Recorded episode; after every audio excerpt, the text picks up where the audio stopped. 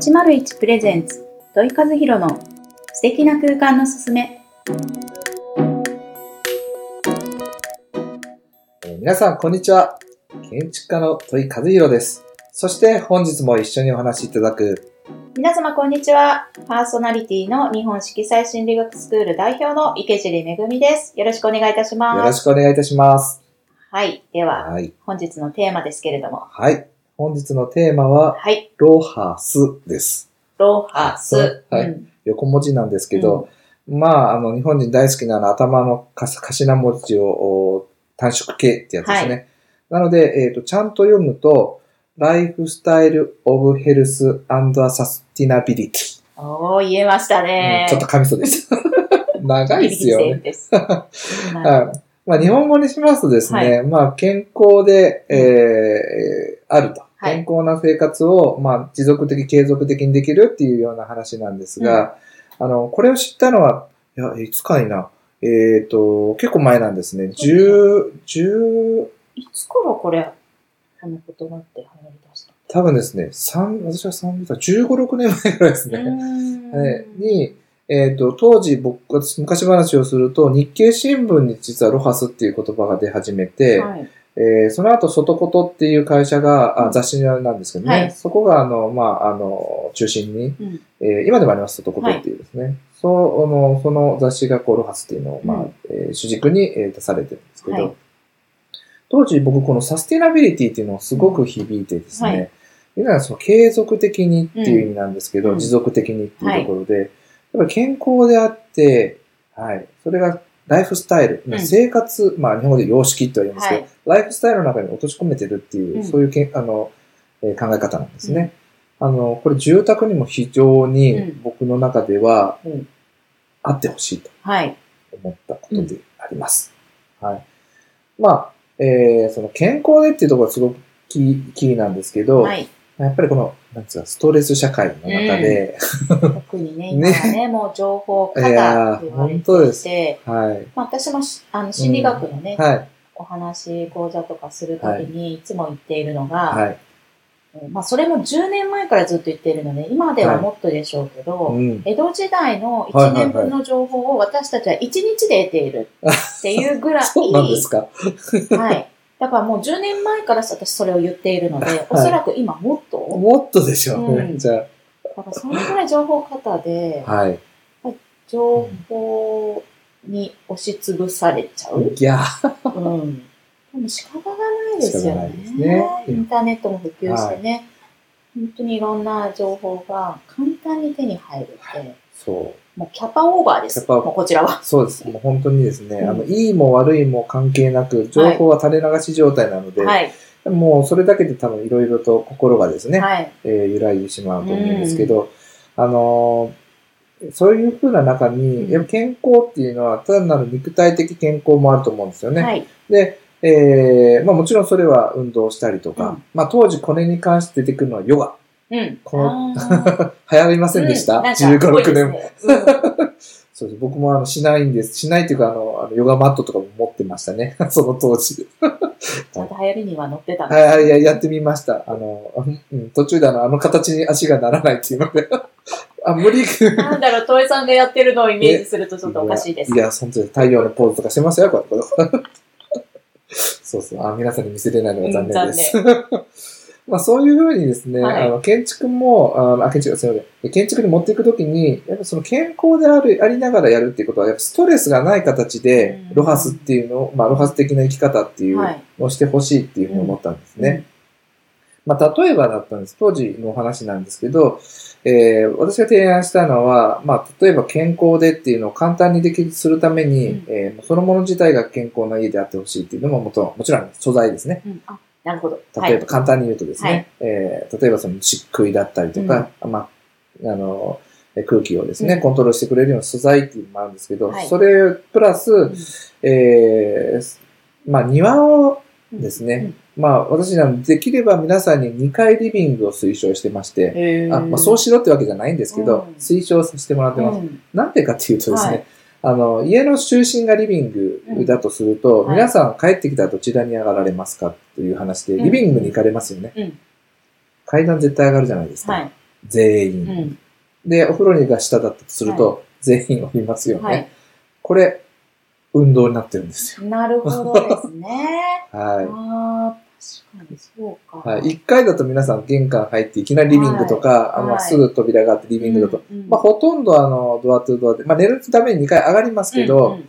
あの、リビング必ず上がっていくので、まあ、必ずその辺の足腰運動が、うんうん。はい。わざわざ上に上がって、降りてきて寝て、うんまたご飯食べるために上がって、みたいな。うんうんうんそうかそう今はね、はいそ。のな段差をなくしたりとかね、はいそちらの方に行くんです。ね、意識がね、そうなんです行きがちですけど、はいあえての。そうなんです。うんバリアフリーっていうことは結構うんあの、健常者の方からすれば、はい。あの、必要なくね。そううん、ものなんですけど、まああえてそういうふうにこうハードル作ることによって、足腰鍛えるみたいなね。そうか、あのー、えっと、祖母の家が、はいもう本当昔ながらの100年以上はい。経ってるもあので、ーすごいですねやっぱりあの、玄関っていうか、はい。まあ土間になっていて、はい。はい。やっぱりその上がるとき、まあまあな段差なんですよ。そうでね。腰は曲がっていながらも、足腰やっぱ強いんですよね。そうなんです。昔の家ってね、そうですね。バリアフリーな真逆のね、ではないもの。なので、はい。なので、まあ、ゆる、そうなんです。結構昔の家ってそういうところに段差があったりとか、もう考えてないようなところいっぱいあるんですけど、うんそういう日常の中で、うんあの、人間は体を鍛えてると。はいなので、若い時はバリアフリーじゃない方がいいんですよね。そうですよね。うん。年を取ってとか、体の調子がとか、足と腰がっていう時に、初めてバリアフリーになればいいので、で相手若い時からそっちの楽な方に行かない方が、っうんていう意味で、2階リビング案を推奨しておりました。あーそうですね。なんか、一階のイメージですけど、そうやって言われると、ねそれもありなのかなって、そうですよねね。はい。あともう一ついいことがあるんですけど、皆さんが普通に戸建て住宅で住んで1階にリビングがあるとですね、はい。まあ大体目の前にえー庭があって、その先に、えーまあ団地だったら道路があったりすると思いますけど、うんはい大体カーテン閉まってません？はい。ね。見られたくな見いかららね。れたから。それも朝一番とか気持ちがいい時に限ってしまってますよね。はい。皆さん出勤してるから。うん。これが2階にあると、目の前に、えーそういうふうな空間が、あ空間というかそういう道路を歩いてる人がいなければはい。開けれるんですそうよね。か。朝日もね、気そう持ちよくなんですね、よ。浴びることができますよね。はい。なので、カーテンを閉めなくて済むような生活が、実は2階リビングの良さとしてあるわけなんですよ。そっか、そっか。そういう、こう、日差し浴びるってね、やっぱりそう適度な紫外線浴びるのも健康だはい。し。本当そうですね。うんなので、あの、マンションとか住まわれる方はその結構分かってるとは思うんで、分かられてると思うんですけど、はいこれ1階に住住むと本当にカーテンのですね、レースすらも、あレースの中のですね、全部閉めてしまいたくなるぐらい、外からの視線って気になっちゃうんですよ。はい。マンションの方だったとしても、レースぐらいで住んでること多いじゃないですか。やっぱ外の景色っていうのはそういうとこで。レース、その視線を気にするのもちょっとストレスですよね。そうなんです。そうなんです考えてみたらそうなんです。おっしゃる通り。もうそう考えると、実は2階が良かったりとかですね。あと、もう一つは、あの、ベランダって必ずつけるので、はい。そこに緑化をすればですね、あーはい。あの、緑化部分を見ながら、はいまあ私がチャレンジしたのは、あの、えーすごくそういう風なルーフソイルっていうような屋根の上に置けるすごくいい土がありまして、うんそれ使うとですね、うんはい。えっ、と、まあ、あの、深さが10センチぐらいで、はい、ナスビとか、キュウリとか、お野菜が植えれたんですね。その深さで。あですですです。当時、あの、自分がいた事務所でですね、はい屋上にそういうふうなのを作って、うんえー、大体8畳ぐらいだったんですかね、えー、家庭菜園してましたよ。うーん。八畳でも立派ですね。まあそう、立派ですね。うんそうそうそうそう。半分は芝は植えて、はまあ半分はなんかナスビやらキュウリやら、うんうんあの、ハーブとかですね、を植えてっていうのをしてましたね。なんかロハス、うん。ね、あの前回が、はい。えーっと、スローラライフイフはいで、今回ロハスということで、なんとなくこう、やっぱりちょっと身近でないイメージうんうん、があったうんん。ですけど、そうやって考えると、そうですよね。できるってできる。思いました。はい。うん。まあそういうふうにこう、目線っていうかですね、健康でっていうところ、ストレスっていうところがすっごい大きいので、うん。あのー皆さんにうん。ぜひそういうふうな、まあ家を建てるのであれば、はい。一つ、はい。あの、そういう視点も持っていただきたいなと。じゃあですね、はいまあうん今日のワンポイントということで、まあそういったロハスはい。を考えたときに、うん土井さんのおすすめはい。というかワンポイントを教えてください。はい。おーもうちょっとしたら特集を組もうとは思ってますが、はい片付お、けですね。土井さんといえば片付けでですすかね。